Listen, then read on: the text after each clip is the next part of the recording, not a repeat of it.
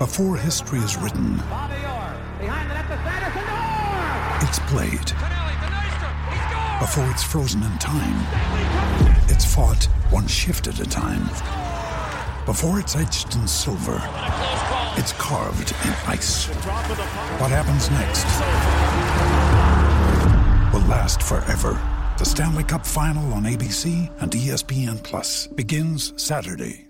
Sorry about the noise. My neighbour's sanding his deck. My motto? Don't work on your deck, play on it. Life's good with a Trex deck. Low maintenance with a 25 year residential warranty. Trex, the world's number one decking brand.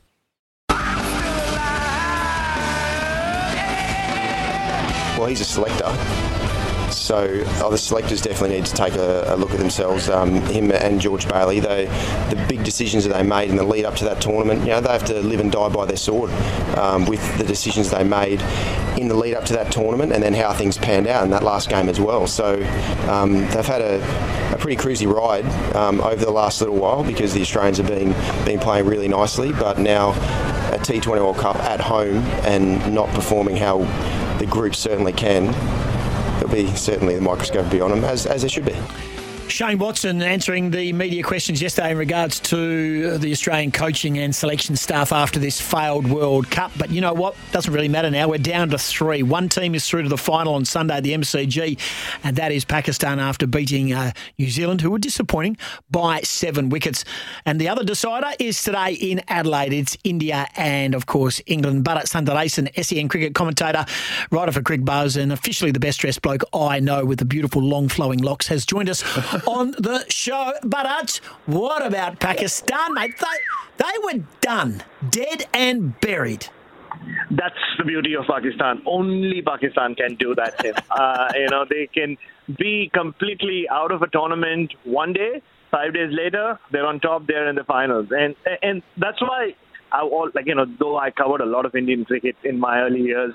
The one team I always wanted, like every time I had, had an opportunity to cover Pakistan cricket, I put my hand up and I said I want to do it because you never know what to expect. They keep you on the edge. It's like, look, they I think invented these OTT, uh, you know, six episode binge worthy shows way before OTT platforms were the thing. That's always been Pakistan cricket. The bowlers for Pakistan did an- another amazing job last night, as they have done all tournament. But uh, the uh, the top order, Rizwan and, uh, and Babar Azam, just got. Uh, we started seeing them a lot better um, last night, and and now they've, they look like they've got the complete package. They do, and look, if you just look at their campaign, they should have beaten India, right? I mean, they had everything going for them before the last eight balls of that match. They were well on top. They dominated that game. Again, against Zimbabwe, they did so well. They restricted them to 130 odd, and it was just a classic Pakistan collapse that prevented them from winning that game. And then they just, uh, the bowling's been so good. They just, uh, uh, you know, run rough, roughshod over the Dutch.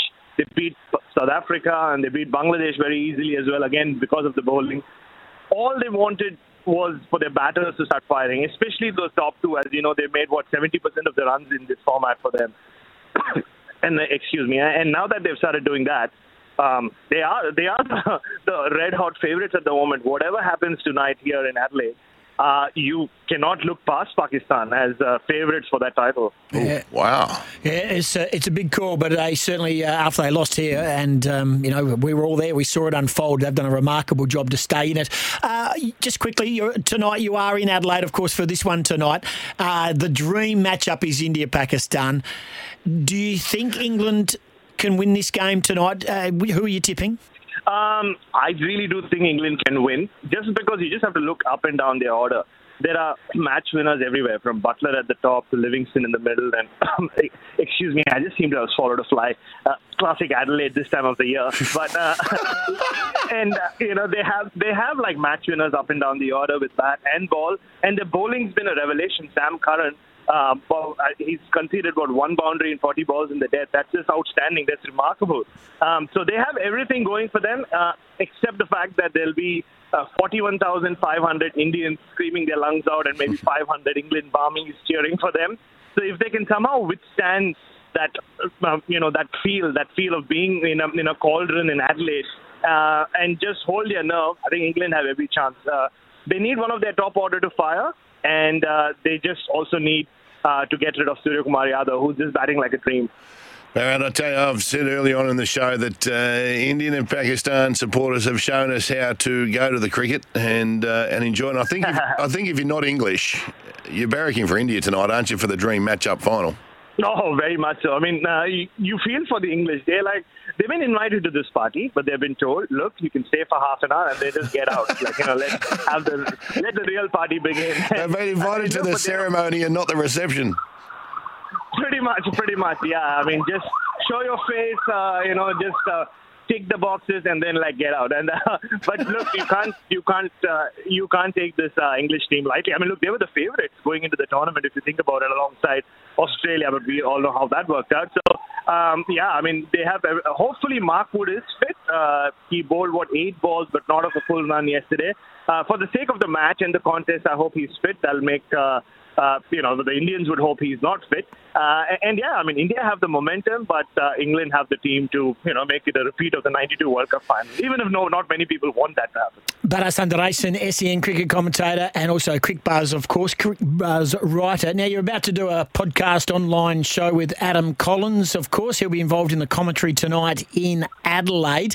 Uh, what's the vibe in Adelaide? Do, do, uh, is it just the is it just the uh, Indian and England followers that have followed the team around Bharat, or do you, or is it just the Adelaide-based fans? Well, are we getting um, fans who are travelling with the teams right around Australia so far through the series? Oh, absolutely, Tim. I'm standing bang in the middle of the city right now, and I can see Indian fans everywhere. And you can make out right. I mean, they dress up in their Indian jerseys even at nine in the morning when they have breakfast, and they'll uh, somehow put on the same thing even in the evening when they walk up to the Adelaide Oval. Uh, so yeah, stay away from them most as far as possible uh, for obvious reasons. But no, I mean yeah, I mean, they've they've travelled from all over, from the U.S., from Canada. I mean the other day when Pakistan were playing, there were Canadian flags flying at the Adelaide Oval. I mean who'd have thunk that? Um, so no, no, they're everywhere. They've literally taken over the city, and they will take over. Uh, you know, Sir Donald Bradman Drive and all around North Adelaide um, two, three hours from the game. It'll be quite the atmosphere. And as you know, the Adelaide Oval is built in a way where the sound stays inside so that mm. nobody in the northern suburbs is disturbed. But I think tonight they will be disturbed. I do expect the sound to go far and wide all the way, all around Adelaide. All right. Look, looking forward to it, mate. We've got one team into the final on Sunday. Let's hope weather permits. We do get a massive crowd. And regardless of whether it's England and or India, we know it's going to be an absolute bumper experience. Enjoy this afternoon's clash, mate. Hear it all on SEN, and you're going to be a part of the commentary team. Thanks for joining us, Bharat. No worries at all. I also love coming on your show because I get to listen to Eddie Vedder's voice first thing in the morning. That's all. Yeah, yeah, yeah nice work by you, yeah. Bharat Sundaresan. I wonder if Bharat uh, in the commentary will go whackety whack whack. Well, at least let well, us down. Whackety whack whack. At least didn't give us much. Yeah, well, I wonder uh, if he can uh, just throw that in somewhere. Grant, if you're still on the line, mate, if you can just somehow insert a whackety whack whack like this. Whackety whack whack. Yeah, that was Goss calling the game where he wrote off Pakistan. Bit of quality commentary. That in there. Thanks, Bharat. Bharat Sundaresan, SEN cricket commentator and writer for Cricbuzz, of, of course. Don't forget the run home with Hayes and Marto live from the Wembley Hotel from 2 o'clock. Did you notice how we promote their show? Uh, as part of the uh, outside broadcast today, the Wembley will be doing a bar shout with Gage Roads. Mm. So they're going to give out early. large Gage Roads hazy as for the first 50 people down there yeah. from 2 o'clock. We're going to go to a break. Uh, one, we talked about Adelaide there, and then Bharat was talking about Adelaide. This was Miles Fitzner doing his show the other day, and this is he's from Adelaide, but he's been based in Melbourne for about two months. Yes, there is some speculation he will stay in Melbourne or will he go back? He's on SEN track. He's one of the star performers. Good man. He must have been feeling incredibly unwell. Have a listen to this outlandish pooperama that came out of his oh, mouth no. on SEN track the other day. People that bag Adelaide haven't spent time there. It's that simple because the food and wine there is elite. Elite. It's best red wines in the world. And that's that's not even that's not even arguable. That's that's fact. 40 minutes to the Barossa, 40 minutes to McLaren Vale, 15, 20 minutes to the Adelaide Hills, and then you're you're within an hour you've got access to about 75 of the most pristine beaches you've ever been to in your life. pristine beaches. Pristine beaches. Come on, Miles. Glenelg, it's like going to the lake. Yeah. Seriously, mate, you were going so well, and you know what? You obviously got you've got family in Perth, mate. They'd be embarrassed to walk around. If you're a, if you're a relation of Miles Pfitzner, hang your head in shame. Hasn't he heard of? Margaret River, Oh, it's in the Swan Valley. Swan Valley. Is Is he kidding himself? Give that a shot. You know what? When you listen to someone, you go, okay, he, Very stupid indeed. he puts a good argument there. They've got some fantastic wine regions in South Australia. And you go, okay, okay, okay. And then he says, oh, within a few minutes, you've got 75 of the most pristine beaches that you'll ever see in the world. Well, lost everything. Lost everything, Miles. Pristine, Pete, Come pristine. on, Miles. Come a little bit further west and you'll You're give you a liar. pristine. Yeah. Anyway, that's Miles Fitzner. You see him on the SEN track. He must have been feeling unwell because, uh, oh, he was very, very, very unwell. And he was replaced by Tom Papley yesterday. Perhaps come off the bench and replaced him on SEN track. One of the great radio performers.